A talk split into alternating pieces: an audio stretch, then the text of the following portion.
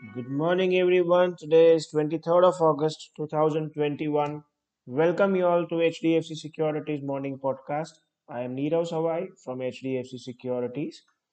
On the international market side, US stock indices closed higher on Friday, but still ended with losses for the week on fears over the spread of the Delta variant, the imminent tapering of the Federal Reserve bond buying, and China restrictions on its economy.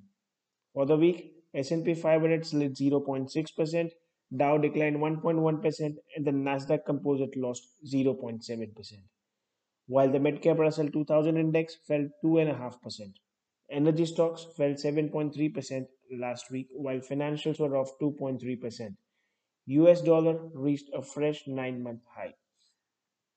Dallas Federal Reserve President Rob Kaplan said he may reconsider his call for the central bank to quickly start to taper its monthly buying of $120 billion in treasury and mortgage backed securities if it looks like the spread of the Delta variant is slowing economic growth.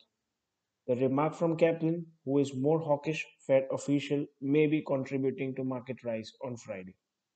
Oil prices closed out their biggest week of losses in more than nine months, with another down day on Friday as investors sold futures in anticipation of weakened fuel demand worldwide due to surge in COVID-19 cases.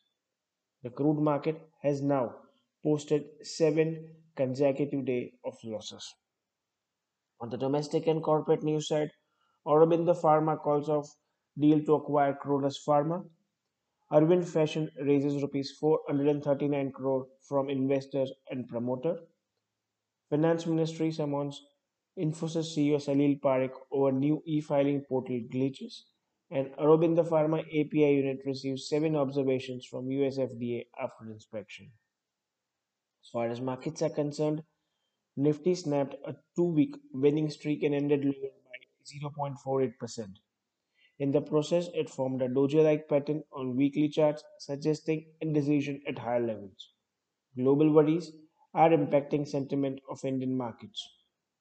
Bounce back in markets abroad could result in upward correction even here.